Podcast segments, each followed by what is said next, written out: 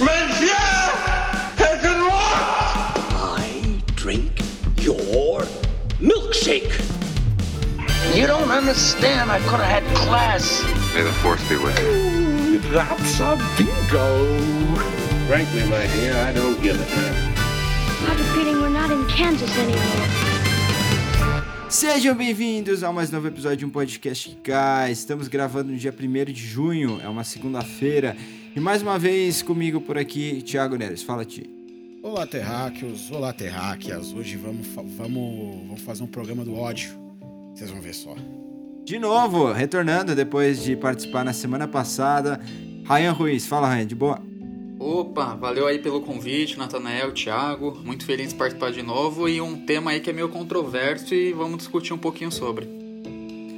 Ótimo, ótimo. A gente continua a hashtag ainda em quarentena. Vamos lá, Ti.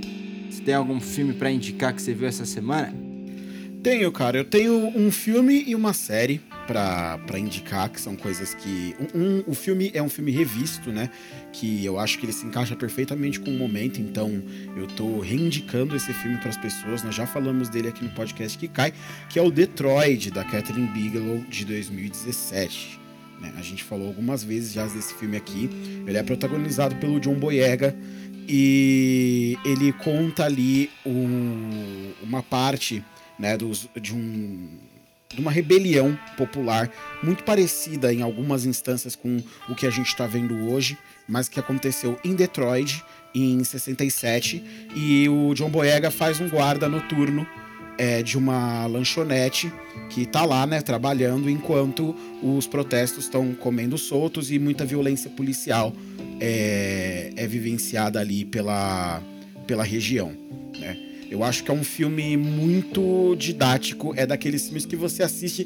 é, eu confesso que quando eu assisti, se eu não soubesse que era da Catherine Bigelow, eu teria ficado assustado, né? é, assistindo o filme, porque é muito difícil imaginar que foi uma pessoa branca que fez isso. Porque tá muito bem feito. Mas de qualquer maneira foi, e o filme é bem interessante. Não é lá o, um- o melhor filme da Catherine Bigelow, mas toda vez que eu revejo, parece que eu gosto dele um pouquinho mais. E pro momento atual que a gente vive, faz muito sentido que, que as pessoas vejam esse filme e tenham um pouco de noção de como, de como são as coisas a partir dessa história. É, e para aliviar o clima, o que eu tenho para indicar de série tá no exato oposto do que eu indiquei aqui. É uma coisa que ela também se mescla um pouquinho com, com o que a gente tá vivendo, né? Com a realidade, porque a gente teve essa semana agora o lançamento aí da, da, da sonda tripulada aí da SpaceX. E a minha indicação é Space Force. Porque, bem, porque eu sou beat do Steve Carell. E aí eu resolvi assistir e, sei lá, eu tô gostando. Ela, ela não é nenhum The Office, longe disso. Mas eu, eu acho que é, é um roteiro bem interessante ali. O personagem dele é bacana. E, cara, como esse cara consegue carregar séries de humor de uma maneira impressionante, né? E é bem menos frenética do que, do que as outras coisas que ele costuma fazer. Eu percebi ela como uma coisa um pouco, ma é, um pouco mais desacelerada, as piadas às vezes muito mais em, em tons de cinza dos personagens tal. Enfim, não, não terminei ainda, tô assistindo ainda Space Force, mas já curti o suficiente para indicar para os nossos ouvintes.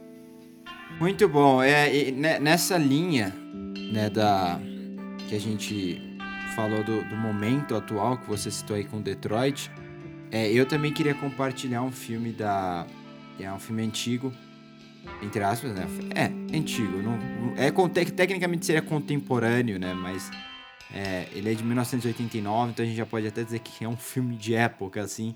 Que é um clássico do Spike Lee, Faça a Coisa Certa. Por que eu tô indicando esse filme?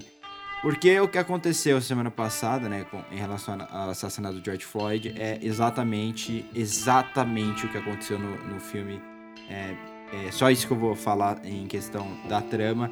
É, assistam, o filme é espetacular. É, e, e é tenso, é tenso ver isso, né? É tenso ver a, a, a realidade, a vida copiando a arte da, da pior maneira possível. Não é a primeira vez que isso acontece. A pri- a primeira vez que aconteceu foi em 2014 com o Eric Garner. Foi exatamente a mesma coisa também. E agora repetindo. E pra você ver que tudo que tá acontecendo nos Estados Unidos é totalmente justificável, sabe? Por parte do povo. É, os que protestam em paz, é, os que protestam de forma, digamos, silenciosa, os que descontam suas frustrações, né, na, de certa forma assim, na cidade, nos prédios, porque chega, né? Tem, tem uma hora que você tem que. Já deveria ter posto esse limite, e há anos, né? A população tenta impor esse limite. A gente está vendo diversos noticiários e lembrando que é pela primeira vez que isso acontece desde 1968. É, é muito tensa a situação, peço até desculpas por me assim, por estender do ponto de vista político, mas no fim do dia, cinema é sobre personagens, seres humanos, e é isso que tipo, a gente tem que também mencionar aqui. Então eu acho que faça a coisa certa, eu poderia indicar Selma também, até para reviver os movimentos 68, a importância do Martin Luther King, mas o faça a coisa certa, a reflexão é mais direta e ele é, e como eu falei no começo, ele é contemporâneo, por mais que seja um filme de 89, né? Bom, é, Ryan, o que você tem para indicar aí pra gente? Então, é... eu vou indicar um filme que eu vi ontem. É... Fazia muito tempo que eu não vi esse filme. É um suspense de 68. Quero ver se vocês 68, têm ideia suspense de 68. Deve chute. ser alguma coisa do Polanski. É, deve ser alguma coisa do Polanski, porque o Polanski substitui Hitchcock, Bebê de Rosemary, né? Foi bem. Olha aí, ó. Isso, foi bem, foi bem. É, Bebê de Rosemary que tá disponível na Amazon. É, eu tava zapeando ali a Amazon e encontrei, e fazia muito tempo. A última vez que eu vi foi na, na faculdade, então nem lembrava direito. E que suspense, né? É terror, na verdade, né? É, a, a, história de Bebê Rosemary é bem simples. É um casal, um jovem casal que se muda para um prédio, né? Um prédio em, em Nova York. E coisas estranhas, peculiares começam a acontecer. É, tal como a convivência com com um casal de vizinhos meio excêntricos, né? É uma senhora e um senhor. Você começa a questionar o que eles estão fazendo ali, o que eles querem, né? E é bacana, bacana como o Polanski manipula é, a, a audiência com um poder sugestivo, né? Se vocês quiserem até é, comentar um pouco, porque o, o bebê Rosemary, ele, ele nunca joga na cara, exceto em uma, em uma sequência, né? Mas fica muito na, do ponto de vista da própria protagonista, é, como ela vai conduzindo essa, essa trama. E o final, né, gente? Eu não posso entrar em, detalhes para não dar spoiler, mas vale a pena quem não viu é, dar uma, uma olhadinha nesse, nesse belo filme. Eu, Bebês de Ismael, o que eu tô para ver também faz séculos que eu tô para rever, na verdade. Então, a última vez que eu vi faz muito tempo, acho que foi antes da faculdade. É, mas esse lance do Polanski, é, engraçado falar isso. Ele fez alguns thrillers psicológicos, né? É, ele tem essa trilogia super famosa, que é a trilogia é, do apartamento, digamos assim, de um nome informal, que são três thrillers psicológicos, é, que é o... O Bebê de vem, acho que depois do Repulso ao Sexo, se eu não me engano. Isso, exatamente. O Repulso ao Sexo é de 65, é o Bebê de Rosemary 68, e depois, só em 76, depois de Chinatown, ele vai fazer o terceiro, que é o Inquilino. É o filme que ele atua. É, os três têm essa, têm essa característica em comum que você falou, do de você ser muito sugestivo, sabe? Mas nunca deixar a coisa concreta. Eu acho que o Bebê de Rosemary extrapola até um pouco a perspectiva real e eu acho ele interessante. O Bebê de Rosemary, não, desculpa, o Repulso ao Sexo. O Bebê de Rosemary num nível um pouco menor, mas o Repulso ao Sexo ele é mais expressionista nesse sentido. E o Inquilino já é todo surreal, sabe? No sentido surrealismo mesmo, de você tratar temas, assim, é uma é, ideias freudianas, digamos assim, no desenvolvimento da trama. É, é, é, muito interessante, cara, essa trilogia dele. Eu, o Inquilino me assusta até hoje. O próprio Bebê Josimere é legal como ele trabalha essa vulnerabilidade da protagonista, né?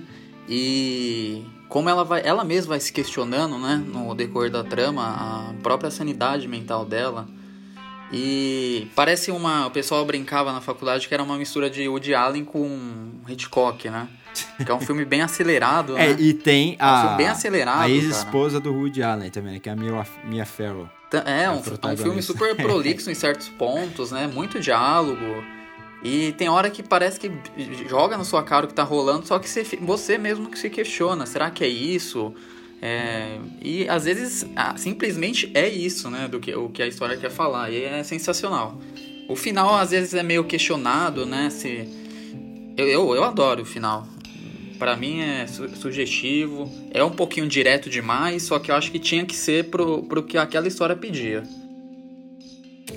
É, eu, eu gosto do final do Bebê Rosemary. Eu acho que os três, os três finais, ele, é, é legal você pensar do... A gente já virou o podcast, agora é sobre a trilogia do Polanski, gente. Não é mais sobre... é zero. Mas rapidinho, é só, eu acho só legal você perceber como os três filmes, eles evoluem de, um, de uma forma...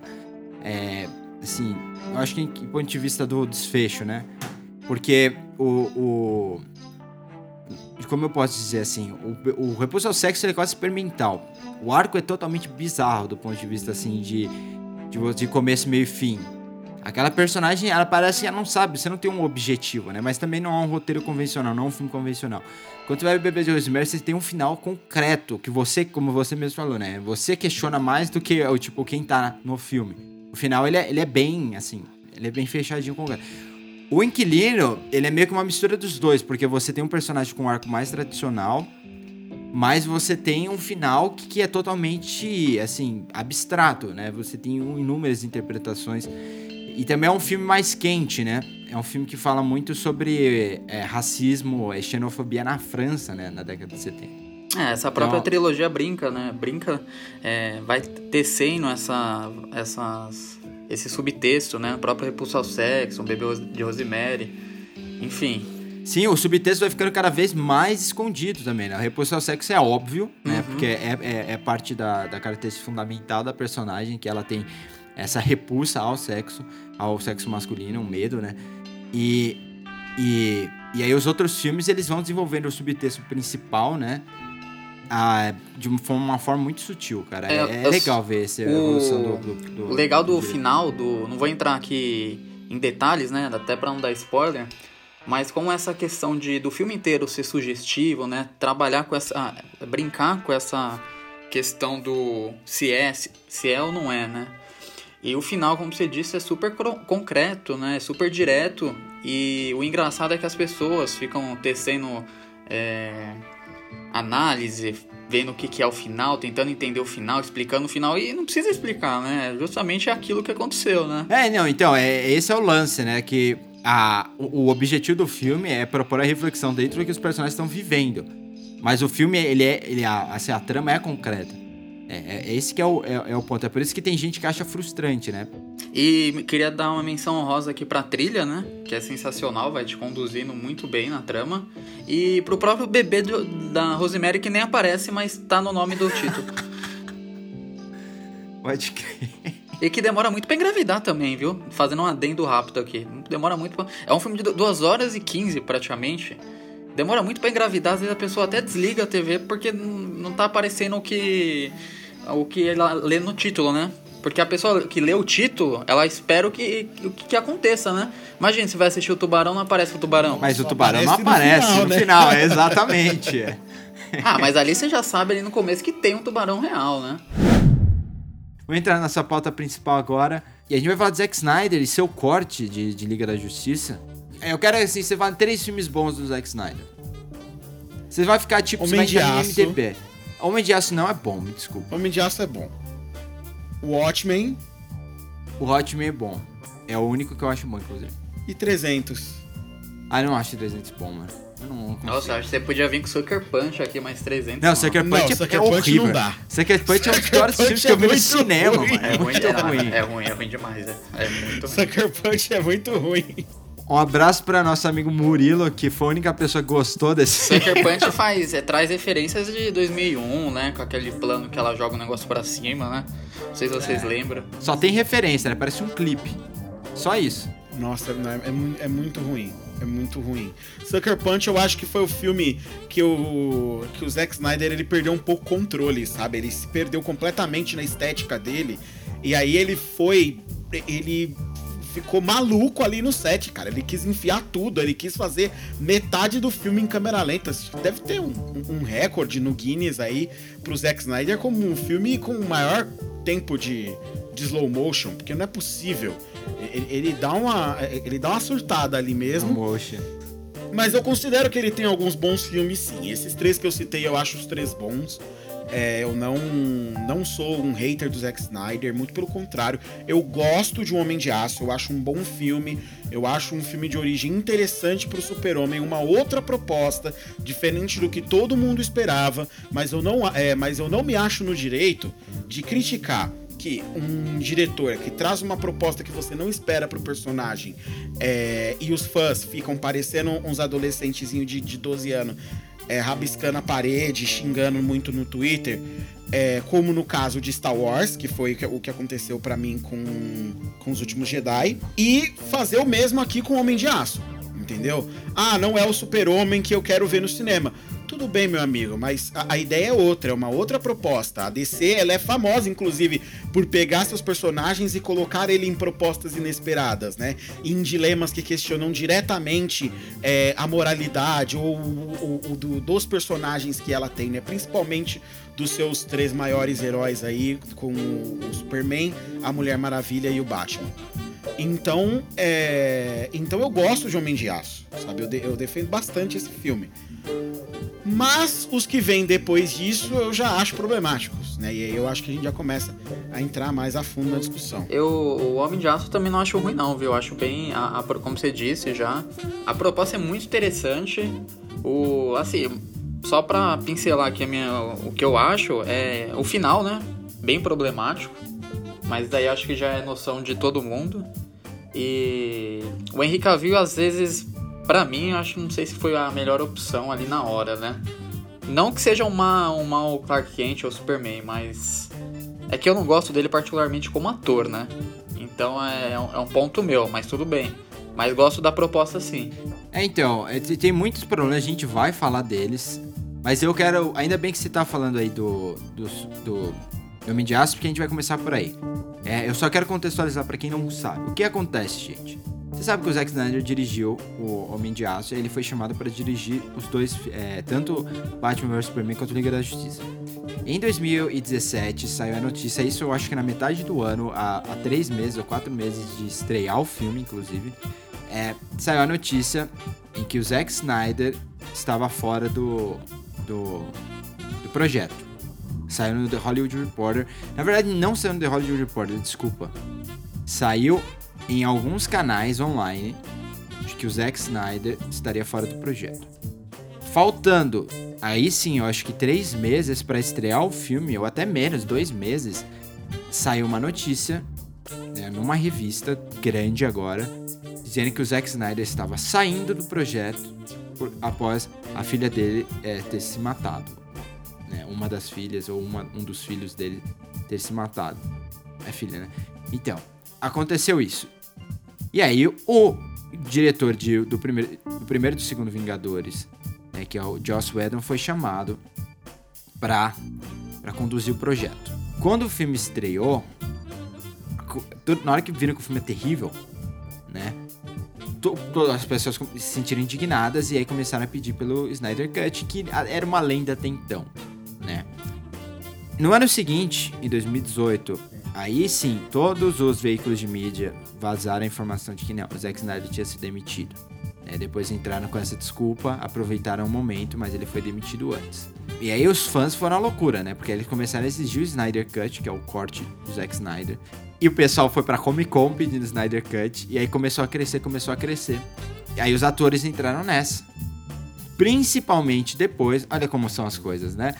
Depois que o Ben Affleck foi demitido, que anunciaram Robert Pattinson, aí ele entrou exigindo o Snyder Cut. Depois que, que o que o Henry Cavill foi anunciar que provavelmente não voltaria como Superman, ele também começou a pedir o Snyder Cut. E aí a Gal Gadot, aí o, o Jason Momoa, é, o Ezra, acho que o Ezra Miller deve ter entrado também na discussão. O Ezra Miller acabou ficando quietinho, né? Eu acho que ele ficou quietinho porque ele se queimou recentemente a situação dele tá complicada ali. Ele também não sabe se ele volta como Flash. Depois dos escândalos envolvendo ele agredindo um fã, é possível que ele não volte, né? É bem provável que ele não volte mais a ser Flash. Então ele acabou ficando na dele.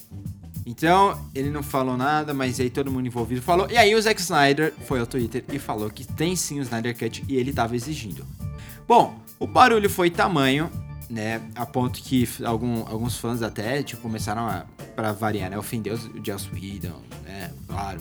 Culpa é do Joss Whedon, que ele é da Marvel. Trouxeram, parece esquerda e direita aqui no Brasil. E aí, olha, olha que coisa muito louca isso. A Warner se reuniu com o Zack Snyder em fevereiro desse ano para assistir o que eles tinham, né, de, de material. Um grupo de executivos, né, foi até a casa, segundo o The Hollywood Reporter. E aí, eles viram aquilo, discutiram quanto iria custar e resolveram, beleza, vamos dar para vocês. E aí vai estrear no nosso serviço de streaming, né, que já que a HBO e a Warner pertencem ao mesmo grupo, que é a AT&T. AT&T, desculpa. E aí ele finalmente anunciou agora em maio que vai rolar o Snyder Cut na HBO Max em 2021. O que consiste nisso? Não é só eles pegaram aquele corte, né, que tava no computador escondido e renderizaram, agora a gente tá lá. Não, porque a Warner, sabendo que não ia utilizar aquele corte em 2017, o que, é que eles fizeram? Eles não eles deixaram lá, então efeitos visuais não foram finalizados, né? É, é, assim, regravação de diálogos não aconteceram para diversas cenas, outros atores não foram chamados para refazer algumas cenas.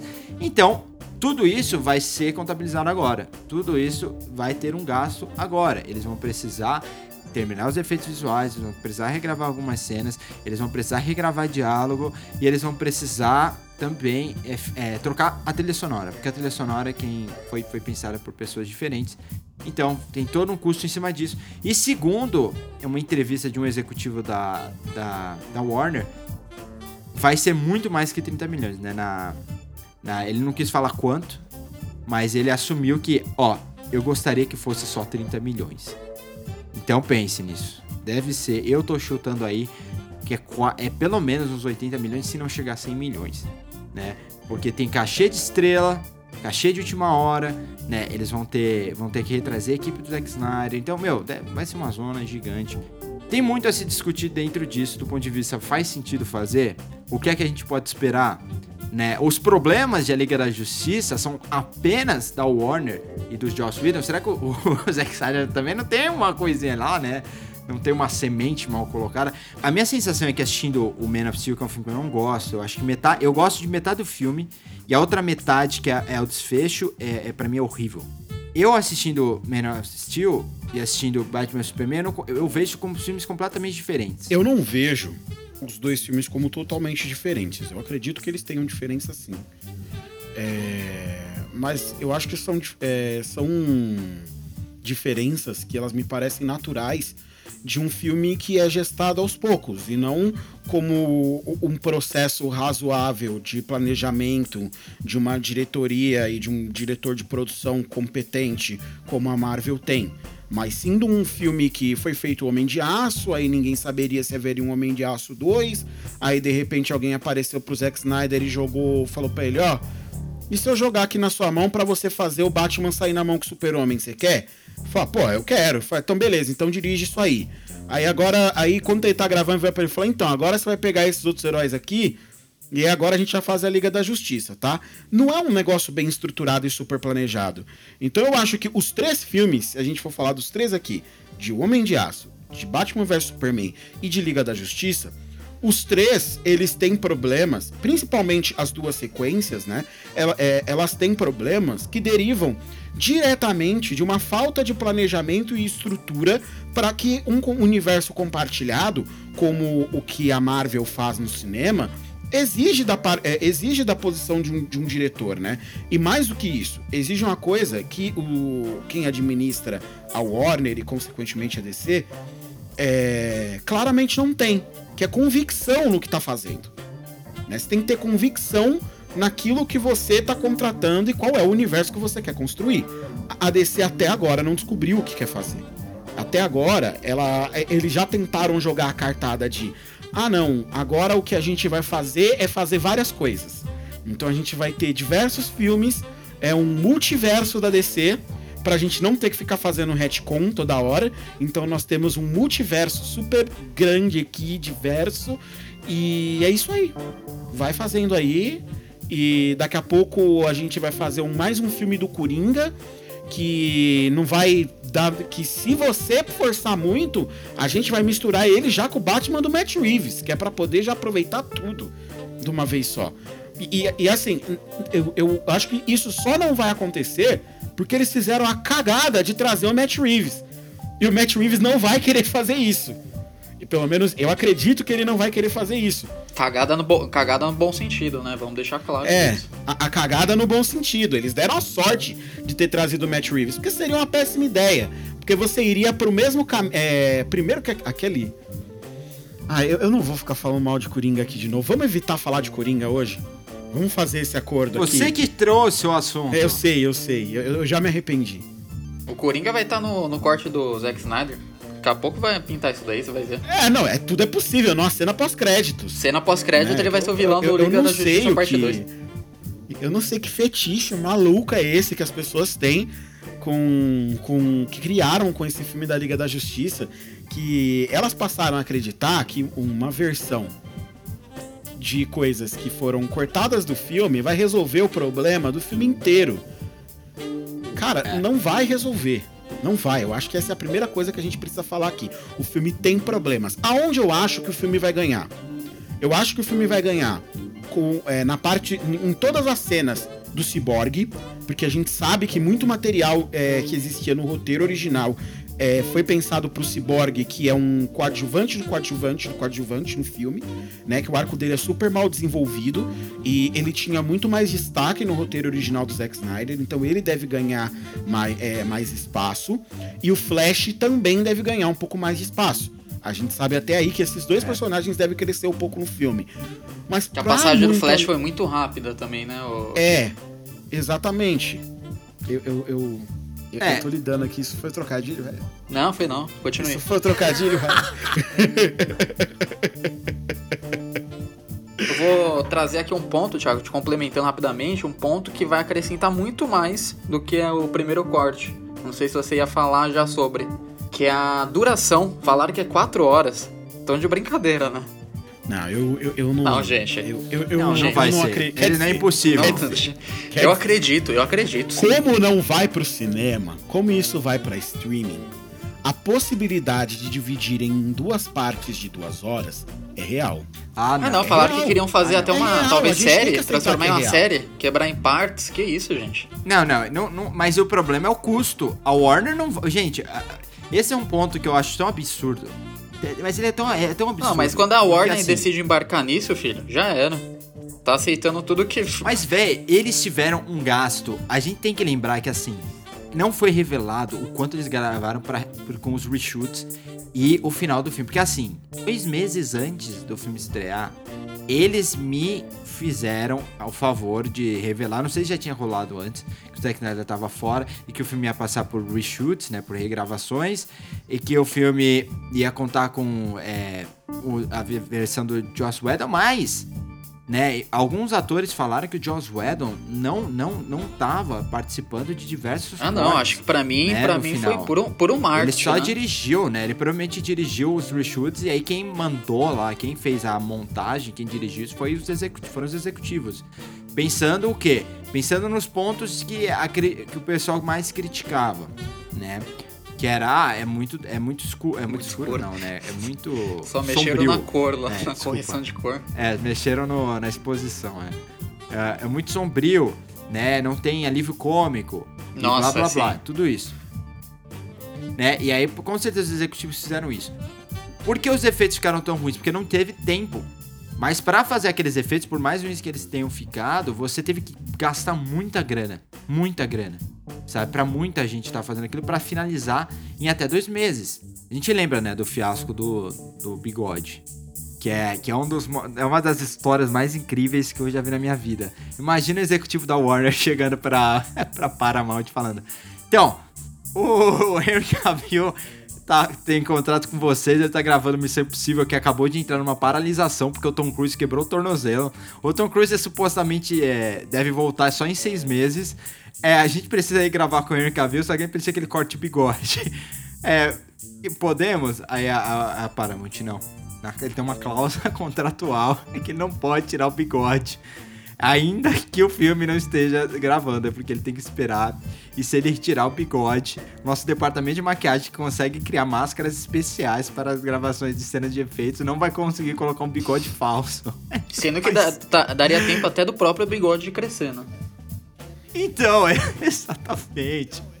Ficou seis meses parado, velho. O bigode ia crescer muito. Os, os reshoots foram. Foram o quê? Eu acho que em, em agosto.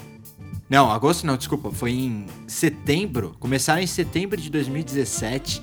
E o Missão Impossível só voltou a ser gravado em fevereiro de 2018, né? Missão Impossível.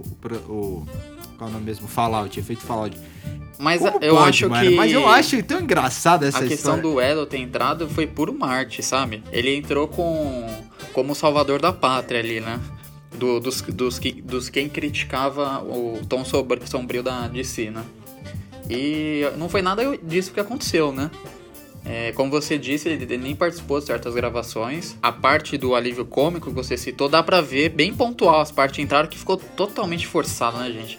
Pelo amor, se forem entrar aqui em todos os detalhes do que rolou no, no corte que foi pro cinema da Liga da Justiça, aqui nós vamos ficar até, até a noite falando, porque olha, já separei a lista aqui?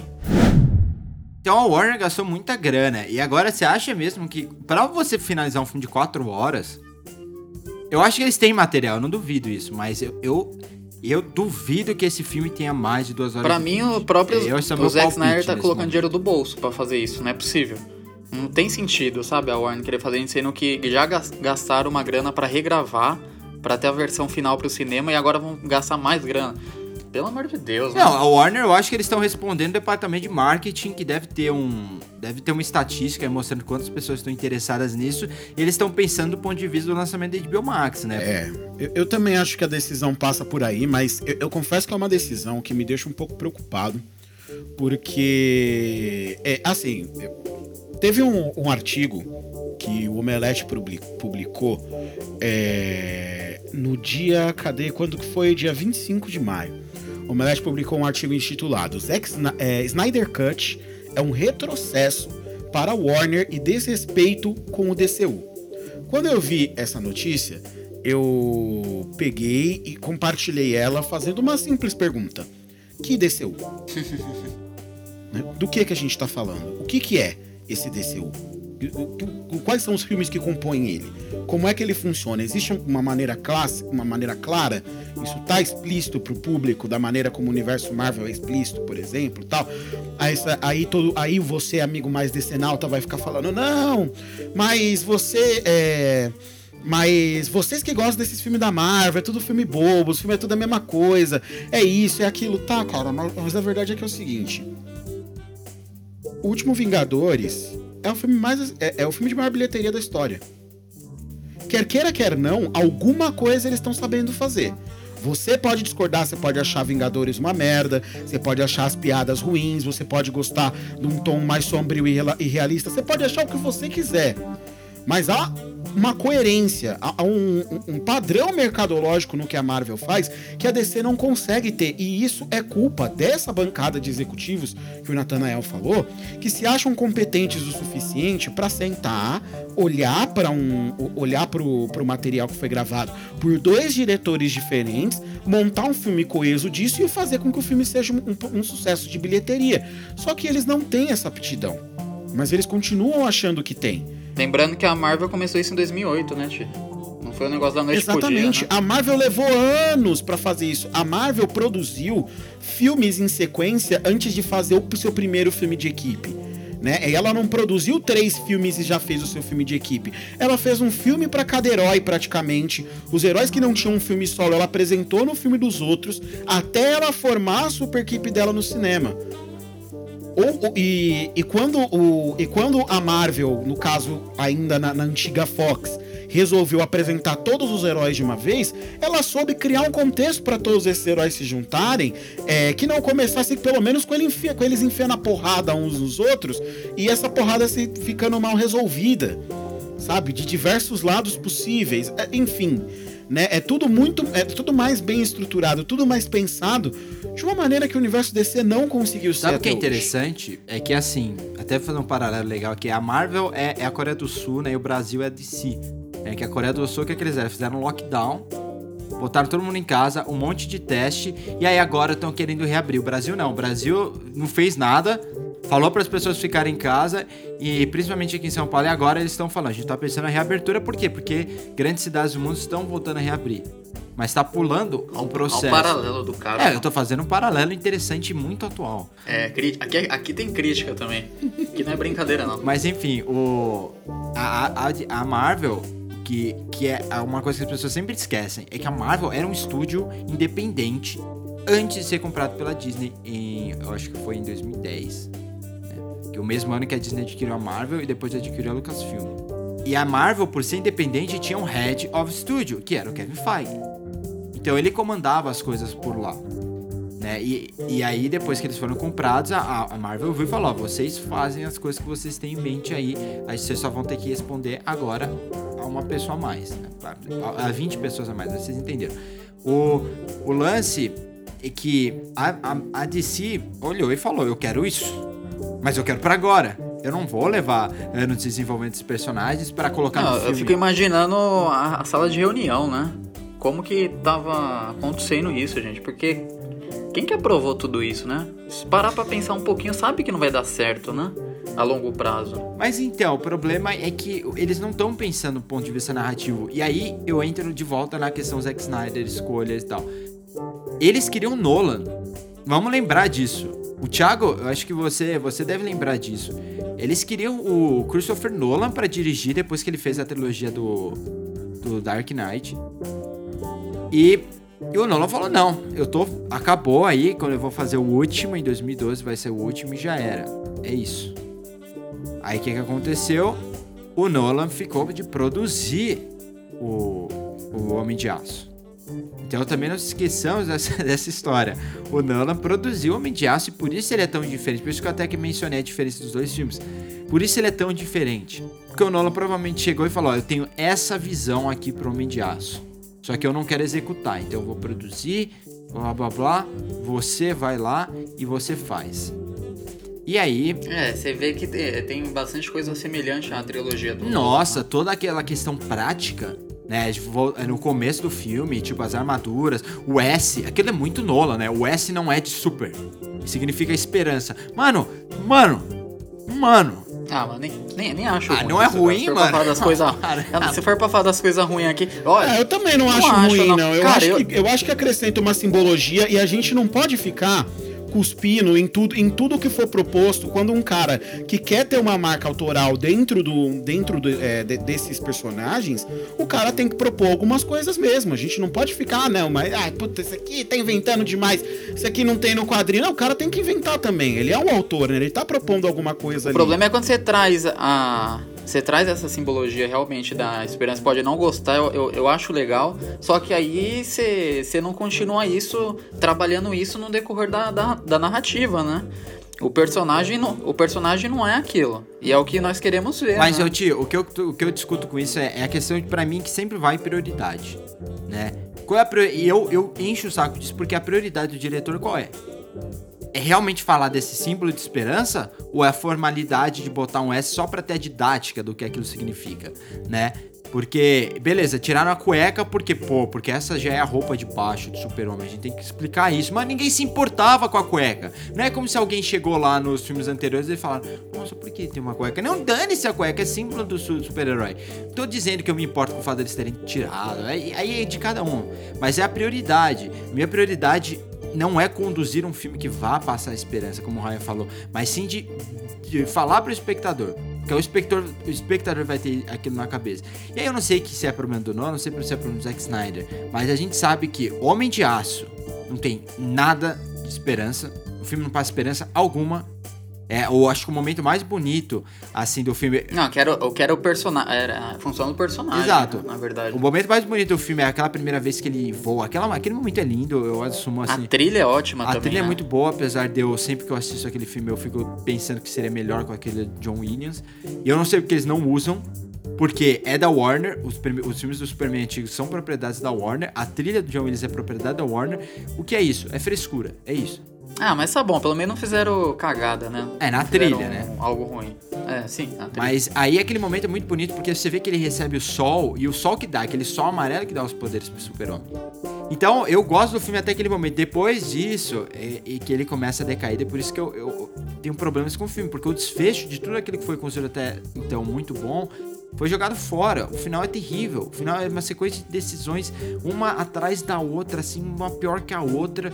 É, visualmente ele é muito mal feito. É, a cena do beijo com a Metrópolis caindo é uma coisa inacreditável para pro que representa o Super-Homem. Mas aí chega no Batman Superman. Aí o Superman é o vilão, de certa forma.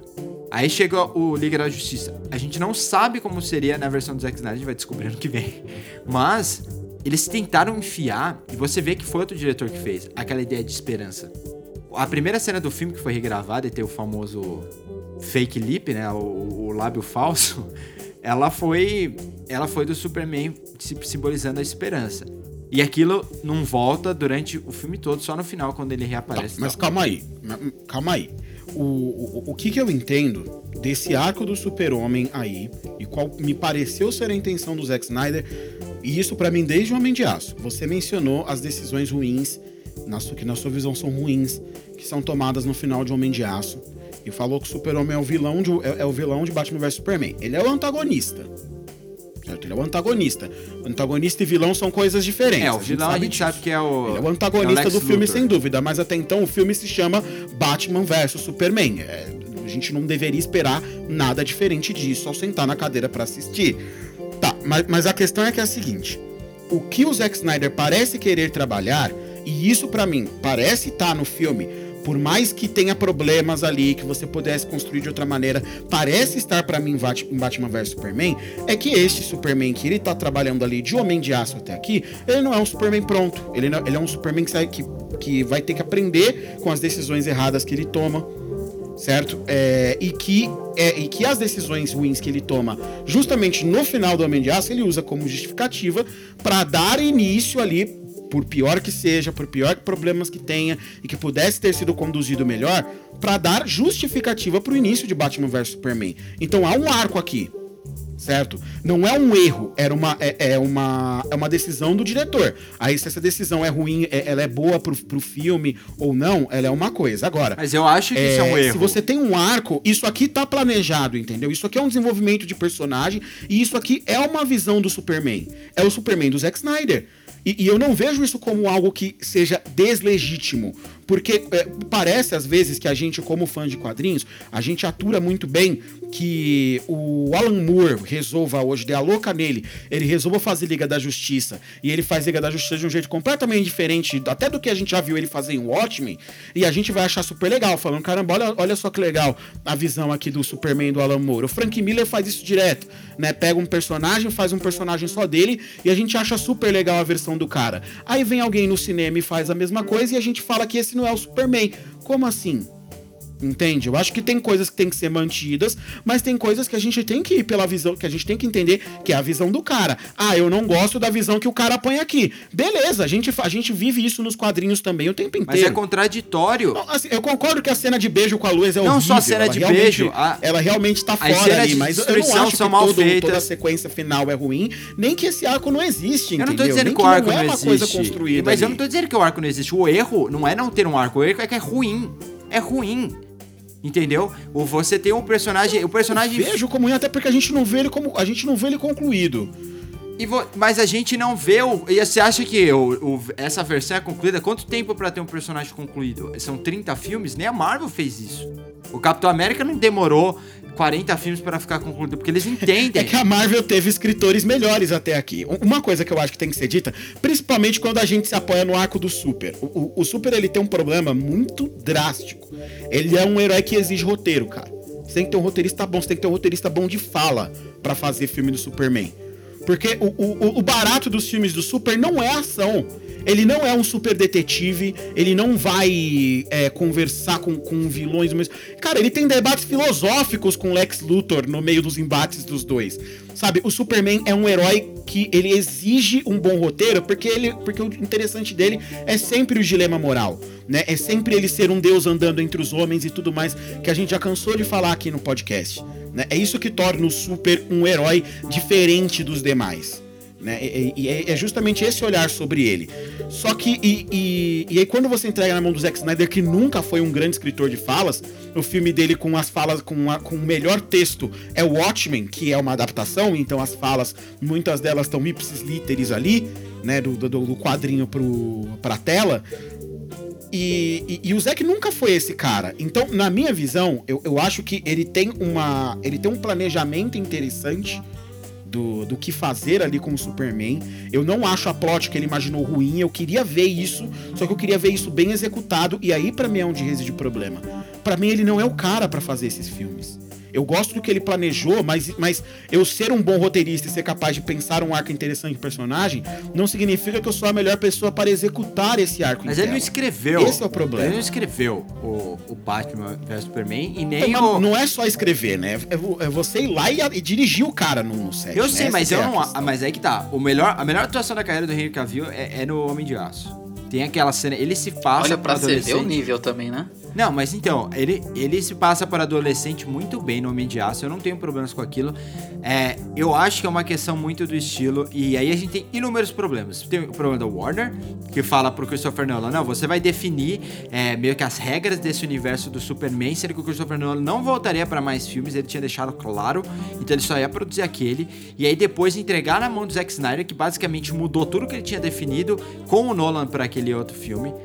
Ele só foi lá, era o filme do Nolan. O, o, o, se você tirando aquela sequência final absurda, que é, é, é inassistível, eu acho inassistível, eu tenho dor de cabeça assistindo, ela é mal gravada, a destruição não interessa os personagens. Eu, como uma pessoa que gosta de personagens, acho contraditório demais que você trata aquele filme como um, um, um estudo de personagem até tal momento e depois dane-se. Né? Então, é, eu posso você falar, ele é um personagem em transição, mas é essa que é a incoerência, sabe? Beleza, ele tá num arco ascendente muito bom. Eu tava gostando de Homem de Aço. Aí chega do meio pro final, decepção, decepção, decepção. Aí parece que, ele, que eles entenderam que ele é um monte de clichê usado, os mesmos clichês usados no Batman Begins, que ele é o vilão, que ele é um alien, o exército atrás dele. Eu não aguento mais essa, essa coisa, para mim é uma decisão extremamente errada e deu mal, né? Porque a gente. Você teve dois filmes com o Superman, três filmes com o Superman, e nenhum deles a gente viu o Superman de verdade. E eu duvido que nesse Snyder Cut a gente veria. Por quê? Porque o Superman que o Snyder quer, e ele vai ter, ele já revelou, é o Superman é, de uniforme preto né? Que é um Superman mais surtado, não é esse símbolo da esperança. Então você vai trocar o uniforme desse cara aqui. Tem um S no peito que você falou que simboliza a esperança e no momento ele simbolizou isso. A noção no momento que você cita para colocar na cabeça do espectador, mas sem trabalhar isso visualmente, né? É, é só mostrar é a mesma coisa eu falar, nossa, aquela pessoa é engraçada ele não me faz ir no filme inteiro, mas porque o outro personagem falou que é engraçado, eu vou citar aquele. Então eu acho isso como problemas gravíssimos, sabe? Eu, eu entendo o que você falou, que ele quer passar uma transição, mas aí a gente tem os três níveis de planejamento errado. Todos eles têm erro, né? Desse daí eu acho que o Nolan que menos tem, obviamente, ele só trabalhou com um projeto. Mas eu acho que a gente absorveu os erros do Zack Snyder. É que a gente só tá falando do Homem de Aço, né? A gente não chegou no Batman vs Superman ainda, né? pra você ver, é que o Homem de Aço é um filme tão mais interessante de se discutir que a gente acaba se demorando não, é, mais isso é nele, é sem né, dúvida, Isso outros. é sem dúvida. Olha que eu vou fazer o advogado do diabo hora começar a falar de Batman vs Superman aqui, hein? Eu vou, vou, vou, ter essa função aqui no, no podcast de hoje. Não quero saber. É o filme que eu mais vi tentando gostar. É o filme que eu mais criei expectativa na vida. Talvez o Ultimato bateu isso, mas o Ultimato eu já sabia que ia ser bom. Então, Batman vs Superman, ninguém sabia o que ia rolar direito. Então, eu lembro até hoje, tava assistindo, foi a galera inteira assistir. Terminou o filme, olhei pro lado, vi meu amigo Murilo, nosso grande amigo Murilo. Ele virou para mim com um olhar triste, um olhar longe. falou: Gostou? E eu, algumas cadeiras de distância, retruquei. Gostei. Eu lembro, eu tava do lado. aí, ninguém, aí ninguém mais falou mais nada, tá ligado? tipo, nós paramos de falar. Mas eu queria mediar um pouquinho a conversa aqui, porque vocês falam. Parece que é até um, é, um discurso conflitante, mas não é, né? O que você, o Thiago traz a questão do, da, do protagonista, do, da ideia de criar esse novo personagem, um personagem um pouco mais diferente muito ali no campo das ideias, né? E realmente é algo interessante a ser feito, né? Mas aí é o que vai, o que o Nathaniel é, pontuou, vai bater na, naquela questão das tomadas de decisões, né? Bem pontuais em alguns pontos, outros bem mais explícito. Mas é realmente é, é por onde foi, né? O caminho que tomou. O percurso talvez era interessante, mas o caminho em si, talvez não foi o melhor. Talvez não, né? Não foi o melhor a ser feito. E. Como, como eu disse aqui, eu gosto do Homem de Aço. Eu, eu tenho o mesmo problema com o Nathaniel na, na, na parte da conclusão ali, do desfecho. E eu vou defender aqui o, o Batman vs Superman, né? Vamos começar a falar sobre ele. Que não é o pior filme do, do Zack Snyder, vamos deixar claro. Dessa, dessa nova mitologia que ele tava criando. Então, a gente vai entrar no Batman Superman até pra gente já mesclar. A gente já falou muito do Liga da Justiça, não tem o que se falar do Liga da Justiça. É um filme que é unânime, todo mundo concorda que é um filme ruim, até porque não tem personalidade. A, é, a questão do. A questão da Liga da Justiça é. Sabe qual que é? É, é indiferença. É, esse que é, o ponto. Ele é um filme Ninguém tão lembra- genérico, ele é, ninguém tão, lembra- di- ele- ele é tão lembra. que a gente não tem, não tem vontade de discutir ele. É, E, e, e isso é um mérito muito grande de Batman vs Superman, porque a gente ainda tem vontade de discutir sobre ele. Até hoje, sabe? Mas, nossa, Liga da Justiça nem isso. Tá passando. Só eu Liga não da tenho Justiça, vontade de discutir. Tá passando Batman Liga da Justiça na TV, qual que é a vontade pra assistir? Nenhuma, cara, porque é um negócio. vs- Você tem vontade de assistir o, o Batman vs Superman? Batman vs Superman eu Às assisto vezes eu assisto, eu confesso que às vezes eu assisto também. Porque tem coisas que são interessantes ali. Eu gosto muito de alguns simbolismos que são trabalhados ali. Tem alguns, alguns planos que você vê assim, você fala, esse filho da puta desse Zack Snyder é bom. Tem umas coisas que ele acerta, ele acerta bem. Tem uns negocinhos aqui. Eu acho, eu acho um filme interessante. Eu não acho bom o Batman vs Superman. Eu tentei gostar muito dele. A- atualmente eu acho ele já razoável, entendeu? Eu falei, ah, foda-se, eu vou achar ele razoável, que pelo menos isso. É porque eu perdi tanto tempo assistindo essa merda, vim no cinema três vezes. Depois fui ver a versão estendida lá, que tentam adicionar algumas cenas que falam que melhora. Pra mim não muda quase nada também. Ainda bem que você falou de versão estendida, porque a versão estendida desse daí é quase que o Snyder Cut. A diferença é que a versão estendida saiu logo depois, mas é. Sim, é melhora, uma realmente melhora um pouquinho. Tem mais Clark Kent ali na investigação, realmente é mais interessante. Eu, eu acho que o que o Ti falou, por exemplo, de ideias, ele tá mais presente no, no caso Batman e Superman. Eu acho que isso até funciona como uma um, um elogio, de certa forma, mas ele é um filme que é bem com a cara do Zack Snyder. Então, é, tem é personalidade. Snyder. Tem personalidade, velho. Não, eu, eu acho que o Man of Steel tem personalidade, mas não é a cara do Zack Snyder. Então, É um mas não, eu acho que eu acho que o Batman que final é tem mais. Snyder. né? Eu acho que tem mais, porque ele é um negócio, ó, o filme vai ser isso, vai ser do começo ao fim, vai ser isso, sabe? E, e é, e- e é o que você vai ver e, cê- e realmente você tem do começo ao fim. Mas é porque deram na mão de um cara. Esse é meu ponto. A gente, é, é isso que eu falei. Você tem agora o Zack Snyder tomando todas as decisões, né? E, e aí você tem um filme que visualmente é muito bonito e tem coisas que eu gosto também. É, eu acho que o. assim como Man of Steel tem coisas que eu gosto. Só que ele, a execução do Batman vs Superman é assustadoramente ruim. É, gente, se vocês assistirem, esse é um filme legal que a gente. É que no podcast não funciona, mas seria um filme legal da gente assistir junto, né? E pontuando as coisas. Se a gente pudesse passar o filme no YouTube enquanto a gente assiste, ótimo, mas a gente não conseguiria nunca, né? Mas enfim. Ele é o, o Lex Luthor, ele é apresentado do nada.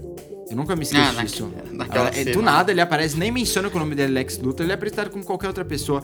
Isso é uma coisa que você não faz. Você nunca faz. Quando é um personagem importante, você tem que pontuar isso. O Ben Affleck, a Amy Adams, o. O Henry Cavill, mas Henry Cavill não é tão. não é bom, né? É, até Não o. é bom. É, o Jesse Eisenberg sempre foi um ótimo ator desse ponto de vista. Todos eles não conseguem entregar falas. Ah, ele tá totalmente exagerado, né? Ele achou Tem que ia ficar legal, né? Na tela. É, total. Eles não conseguem entregar falas, assim, coisas simples, que é, é natural do ator. E aí eu não sei se isso é culpa, é, tipo, apenas do roteiro, o roteiro do Chris Terrio, que é o cara que trabalhou com o Ben Affleck em Argo, ganhou o Oscar, entendeu? O Chris Terrio, inclusive, eu só queria mencionar isso.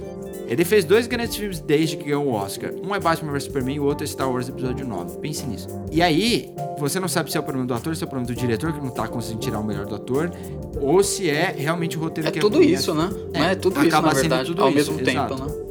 Você não E- tem como falar que não é quando você tem- roteiro, né? É, quando você tem a Amy Adams, que é uma das melhores atrizes de sua geração, o Jeremy Irons, é, os caras, tipo, não conseguem entregar fala. Eu acho que aí tem um problema de tom também. Porque a- não é que eles não conseguem só entregar fala, é que, por exemplo, a- o enquadramento é, ou a música de fundo tá explicitando um ponto que é, é, vai na direção contrária da, da expressão do ator. E, é- e tem vários momentos assim. É o- você querer transformar o Ben Affleck num, num cara super elegante, num playboy assim, super sutil, que é o Bruce Wayne. Isso nunca funcionaria, porque o Ben Affleck é o contrário disso, ele nunca foi um bom ator. A grande atuação da vida do Ben Affleck é em Garoto Exemplar, porque o, Ben- o Fincher entendeu que o Ben Affleck, é- você não consegue tirar muito do que ele tá pensando. Né? Isso pode ser ruim, dependendo do projeto, mas o caso do Garoto Exemplar era ótimo. Então, tem aquela cena de batalha que o tom muda a cada minuto, sabe?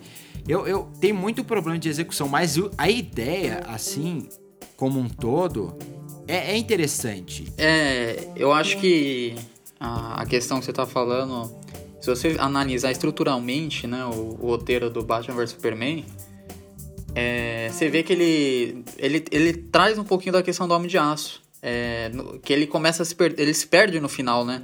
Ele tem, ele é um filme até, até chegar no clímax e se torna outro depois. Eles tentam jogar, eles jogam dois clímax pro mesmo filme, né? Você vê que não vai dar, vai dar certo isso. O, o- a melhor cena, e eu, e eu concordo, tipo assim, visualmente é incrível, mas a cena da luta entre os dois, Ah, eu achei sensacional. E eu Tem acho o lance do isso. Marta, que muita gente acha ruim, eu ah, acho é. ótimo. Isso que eu queria falar. Eu queria falar também sobre dessa da sua tese aí. Todo mundo que vem falar de Batman vs Superman fica brincando com isso, virou até meme. E em nenhum momento eu acho isso ruim, cara. Pode eu assim, acho ah, ruim, eu acho um, um- Eu não acho, eu Eu, não acho, acho um cara. recurso safado, mas Ah, o recurso é assim, safado. é o menor dos problemas do filme. A gente o, o- me irrita que toda vez que a gente vai discutir Batman vs Superman com alguém, a gente gaste tanto tempo falando desse detalhe, que é isso que é, que é um detalhe do filme, comparado aos outros problemas que o filme tem. Não, é, mas eu não acho ruim não, viu, Thiago? Eu acho, é que assim, cara, eu não gosto disse, de nada do terceiro relacionado ato com o de Batman resto. vs Superman. Eu não gosto de nada do terceiro é ato. que eu acho o terceiro o ato filme é do construído, um, um né? desastre. E esse é o grande problema dele pra mim. O, o primeiro ato eu acho bom. O segundo, eu acho que ele não faz o que ele tem que fazer, ele não sobe as tensões, ele não escala a trama da maneira como ele precisava escalar. E aí o terceiro é aquilo, né, que a gente viu no final. É aquela luta. A, a luta é horrorosa. Ela é mal resolvida visualmente. Ela é mal do- resolvida com o em Apocalipse, clima. né? É a luta com o Apocalipse. É, Ela é mal terrível. resolvida visualmente. O clima é horrível. Tem uma hora que ele briga, que, ele vai, é, que, o, que o Superman sai do meio da briga. Aí ele vai, encontra a Lois. Aí ele vai lá e ele beija a Lois. E ele tem um momento super romântico. Aí de repente ele fala: Ah, não, desculpa, agora eu vou ali lutar. E aí ele vai lá e morre. Sabe? Uns negócios muito nada a ver. Muito nada a ver. Pra mim, é, o, que, o que acontece ali é que ele- eles tiveram que forçar a barra, né? Eu, eu nem sei como que foi a construção do roteiro, eu nem fui pesquisar no começo, porque era aquele negócio que você falou de acelerar o, a construção do universo, né? Porque se você vai analisar o filme, o roteiro, o clímax é pra ser na luta deles dois e, e ter uma resolução dentro daquilo, sabe? Não você querer começar a subir o pico toda hora da, da tensão pra acabar um negócio super escroto, né? Que é a aquela morte do. Bom, não é spoiler porque todo mundo já sabe, né? É a morte do Superman é ridículo, né, gente? Pelo amor de Deus, né? É, você tava começando a criar um negócio ali e, e dá uma brochada na hora que você assiste, né? Fora a mudança de tom do Batman também, né? Que o Batman é um Nossa, cara não, super esse, é- sério. Esse é um dos problemas. Depois amigo, que o né? Superman fala da Marta pra ele, o Batman vira outra pessoa, né? Ele vai lá, faz a piadinha com a mãe. E sabendo né? que se você for analisar o potencial que tinha, você. Assim, trabalhando com o que você tinha lá, dentro dos, dos próprios atores, da, da própria direção, do roteiro. Como você podia trabalhar mais aquele lado investigativo do, do, do Batman, né?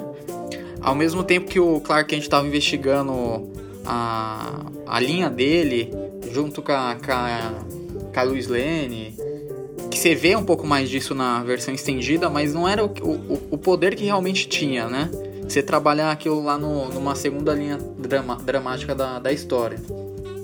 Realmente o, o ponto ali é que ele. Que depois que o Batman salva a, a Marta, né?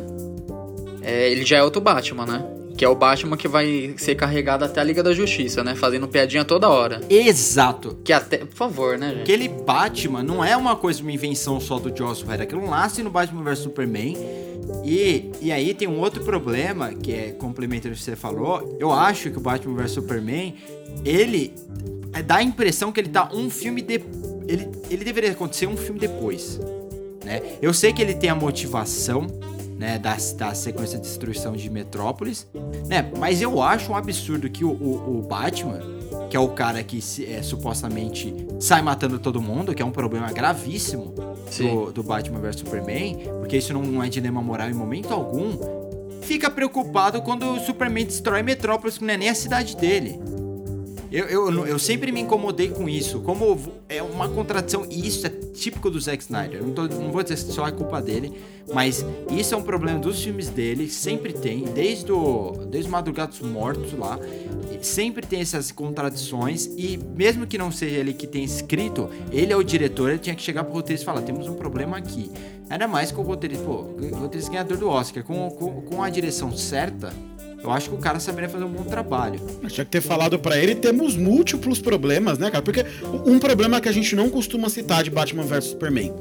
Pra quê? Eu quero saber qual a função narrativa da Mulher Maravilha no filme. Pra que, que ela tá ali? Ah, ela tá no filme, né? É. Eu tinha esquecido. Ah, a Mulher Maravilha é pra aparecer pra que que na, tá na, cena da batalha com a música, com a trilha é dela. É só é isso. É literalmente só pra isso. Ela não, ela não faz mais nada no filme. Ah, ela dá um cacete mas, no o, Apocalipse. Thiago, o Thiago, é verdade, mano, ela dá um cacete no Apocalipse. Mas você botaram ela no filme pra isso? Não, não é Thiago, porque tem um easter egg. Não, Vocês esqueceram dos easter egg. Aqueles easter eggs horríveis. Lembra? Que Nossa, ele acessa não. o computador, não, é foda, aí ele clica e ele vê todo mundo, mano. É um Liga da Justiça. É. Com o logo de cada um tem o logo. Tipo, o, Lex Luthor, ele não só localizou as pessoas, mas ele fez o logo para cada um. Ele desenvolveu a identidade visual de cada herói.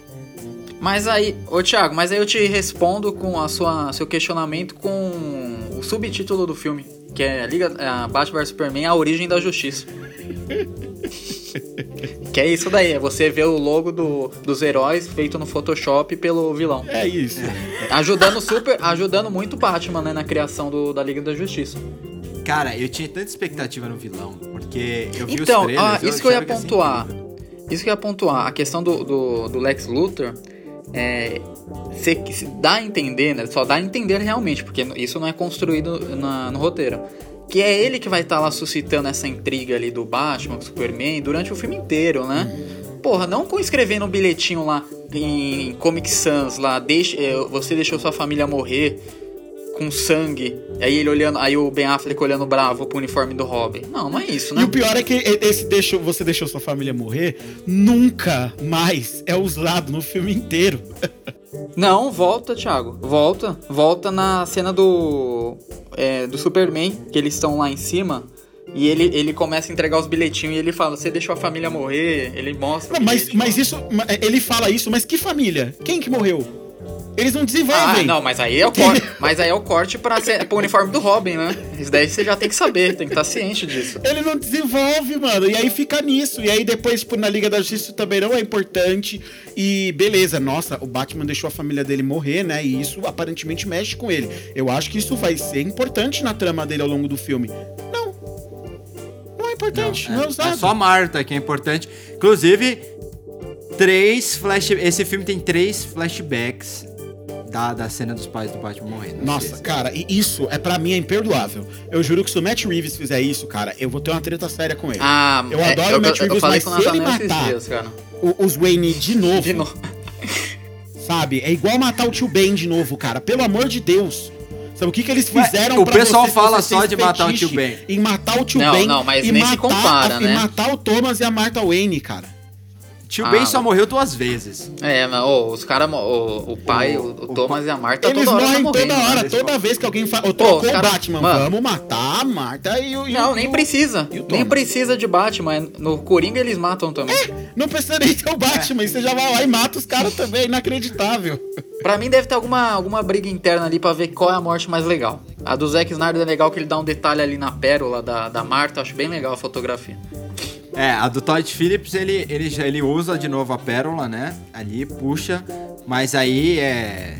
Sei lá, eles não. Apesar que no clássico tem o Coringa matando, né? Que é mais legal.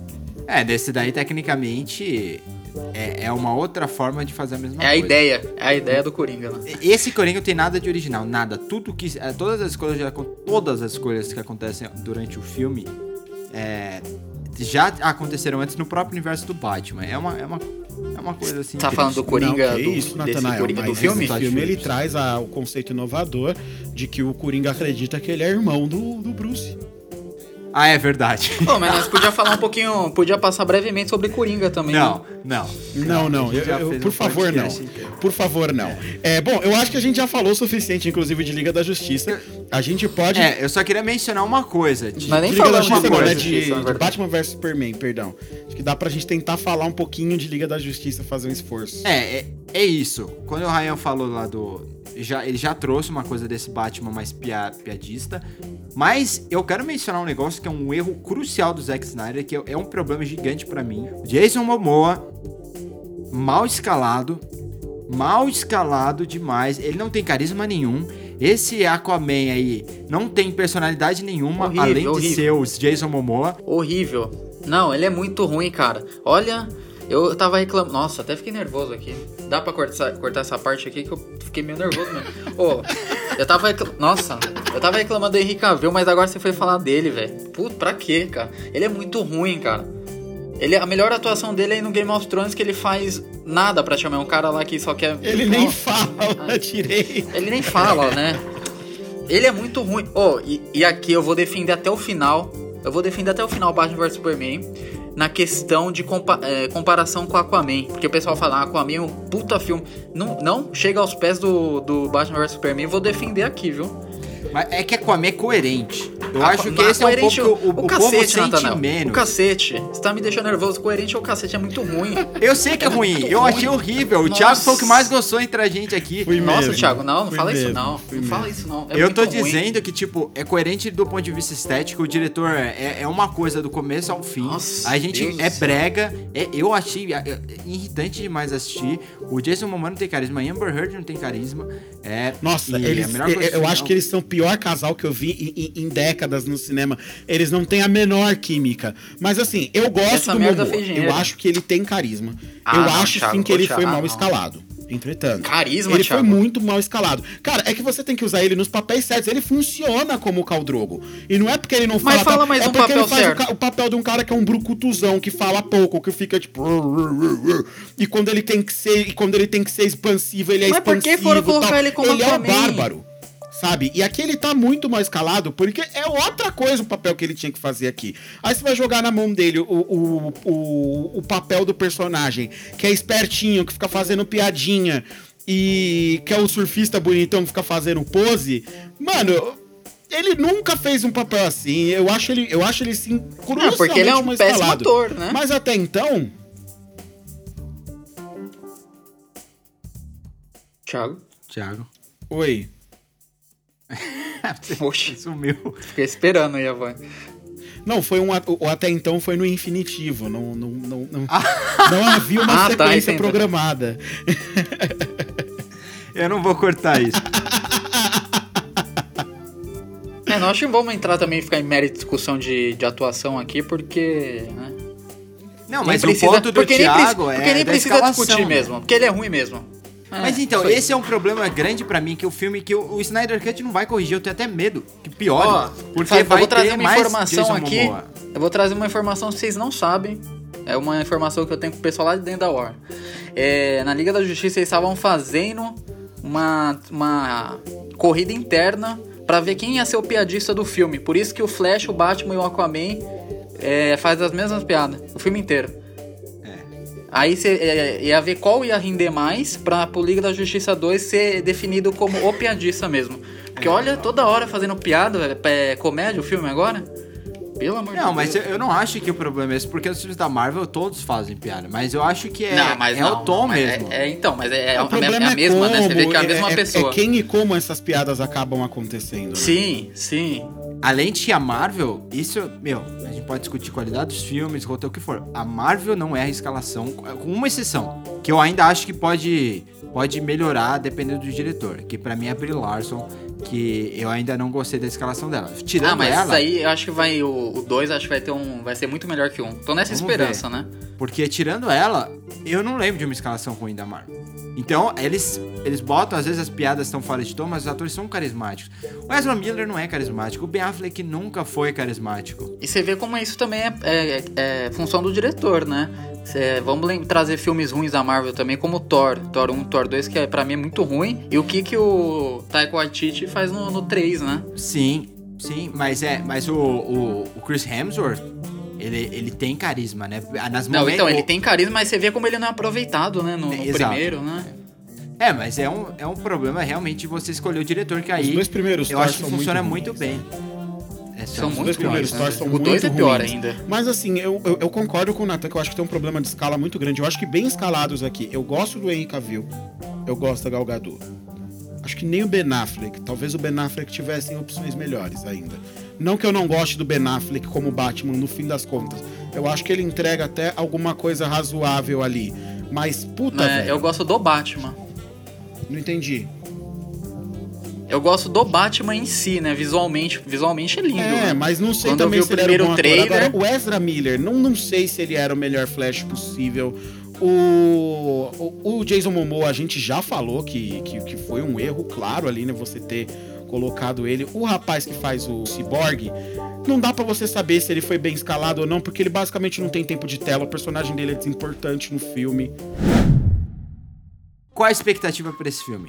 Né? Não, só da qualidade, porque a qualidade a gente sabe que até pelo que a gente já viu todo Zack Snyder, esse filme provavelmente não vai ser bom. Até porque eles vão refazer com base em coisas que já tinham. Mas quais as expectativas do ponto de vista de do que quem vai ganhar mais tempo de tela, quem vai perder, como que vai desenvolver isso, como vai ser a conclusão? Ele já avisou que vai ter o Darkseid, né? É, e aí tem um ator que vai É, já soltou até a imagem, né? é, soltou imagem do Darkseid. Não sei em que momento vai entrar o Darkseid ali, né? A gente tem que lembrar que o Darkseid foi mencionado em Batman vs Superman no, naquele sonho ridículo de horroroso, que é uma coisa que até hoje eu não entendo. É, talvez aconteceu. seja a continuação dali, viu? Talvez seja uma sequência ali mesmo. O, é, não sei como vai ser o, o, o Steppenwolf, Lobo da Steppe, porque não- vai, vai melhorar aqueles efeitos, vai tirar ele por completo, como que vai fazer? E lembre que o- os maiores problemas né, de, de Batman vs Superman é o Lobo da Steppe, que seria de qualquer forma o vilão do filme, mesmo com o Zack Snyder como diretor. Né? O, o que o Thiago falou que eu consigo ver, e eu realmente acho que é o que vai acontecer, é mais tempo de tela pro Cyborg, eu acho que esse é o único ponto positivo que eu consigo pensar. Né? Porque mesmo a Mulher Maravilha, ela, ela vira mediadora né, no filme inteiro.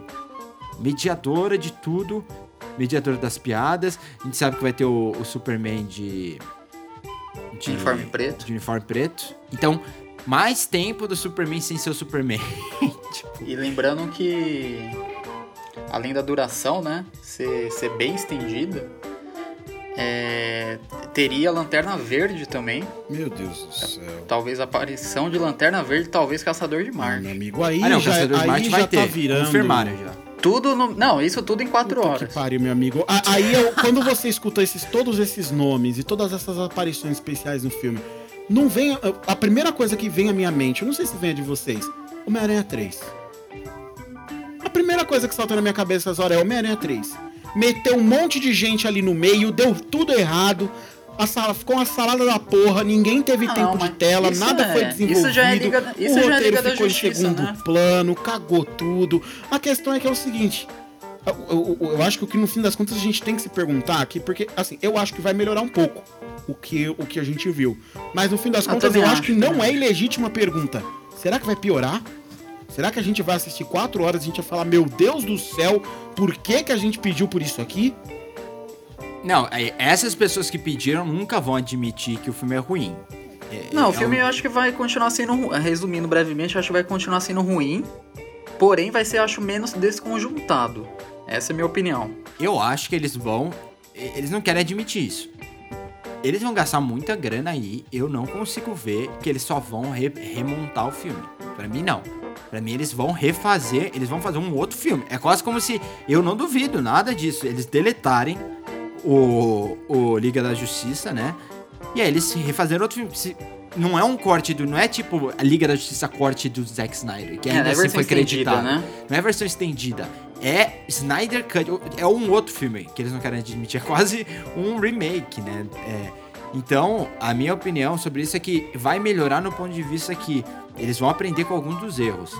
Mas, ainda assim, é o Zack Snyder, sabe? É o cara que a gente passou aqui uma hora e meia falando justamente de problemas que ele tem ao longo de vários, de diversos filmes dele. É, e aí, Ti, com o que você perguntou, se você tem duas coisas pra considerar, ele vai ser, a gente vai ser indiferente a esse filme de jeito nenhum. Não existe, a gente nunca é indiferente ao filme do Zack Snyder, né? Até porque ele é um diretor de clipes. Então ele sabe trabalhar visual muito bem. Os filmes dele visualmente são sempre incríveis. É, mas eu acho que pode ser pior sim. Até porque assim, pode ser um filme que atinge a gente de uma forma e ainda assim seja bem ruim. Propõe muita discussão, a gente sabe que vai ter muita discussão sobre, mas é como Batman É, existe, existe sempre a possibilidade, né?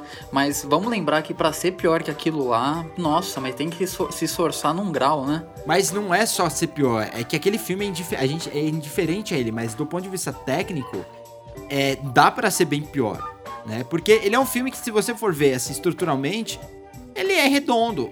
Ele Ah, não, é esse o ah, problema não do é. filme. Não é redondo, não. Ou não é, não. O do, estruturalmente, de trama, claro que ele é, Ryan. Ah, é muito ruim, velho. Não Ele é ruim, eu não tô dizendo que é bom, mas estruturalmente ele é redondo. O, o que, o que faz dele ruim é o tom, é a narrativa como um todo, mas assim, estruturalmente, olhando pra trama do filme, que é um problema que o Batman e Superman, nem, nem isso é bom. A estrutura do filme é horrível. Né? A gente acabou de mencionar dos flashbacks, de tudo. é- a execução é terrível, mas a estrutura, assim, o que, o que é bom no Batman e Superman? As ideias, o visual. Né? No, no caso da Liga da Justiça, as ideias não são boas, né? Então, eu acho que é vai muito. Essa, esse corte vai muito por essa linha do Batman vs Superman. Eu acho que ele vai tentar manter o que ele já tinha proposto, sabe? E eu acho que vai acabar tendo os mesmos problemas, sabe? De, de final, de clima. Vai ser, só que vai ter visual. Visualmente vai ser bem legal mesmo. Ver Lanterna Verde, Caçador de Marte. Talvez tenha crosso- crossover até com os Vingadores. Vai saber. Bom, muito, muita discussão hoje. Grande episódio. Espero que vocês tenham gostado, gente. Valeu, Ryan. Valeu, Ti. É, a semana que vem a gente volta com outro tema e mais discussão aí pra vocês. E não se esqueçam de ficar em casa e manter a saúde mental assim. É isso aí então. Falou, pessoal. Tchau, tchau. Valeu aí, valeu pelo convite. Um abraço. Valeu, gente.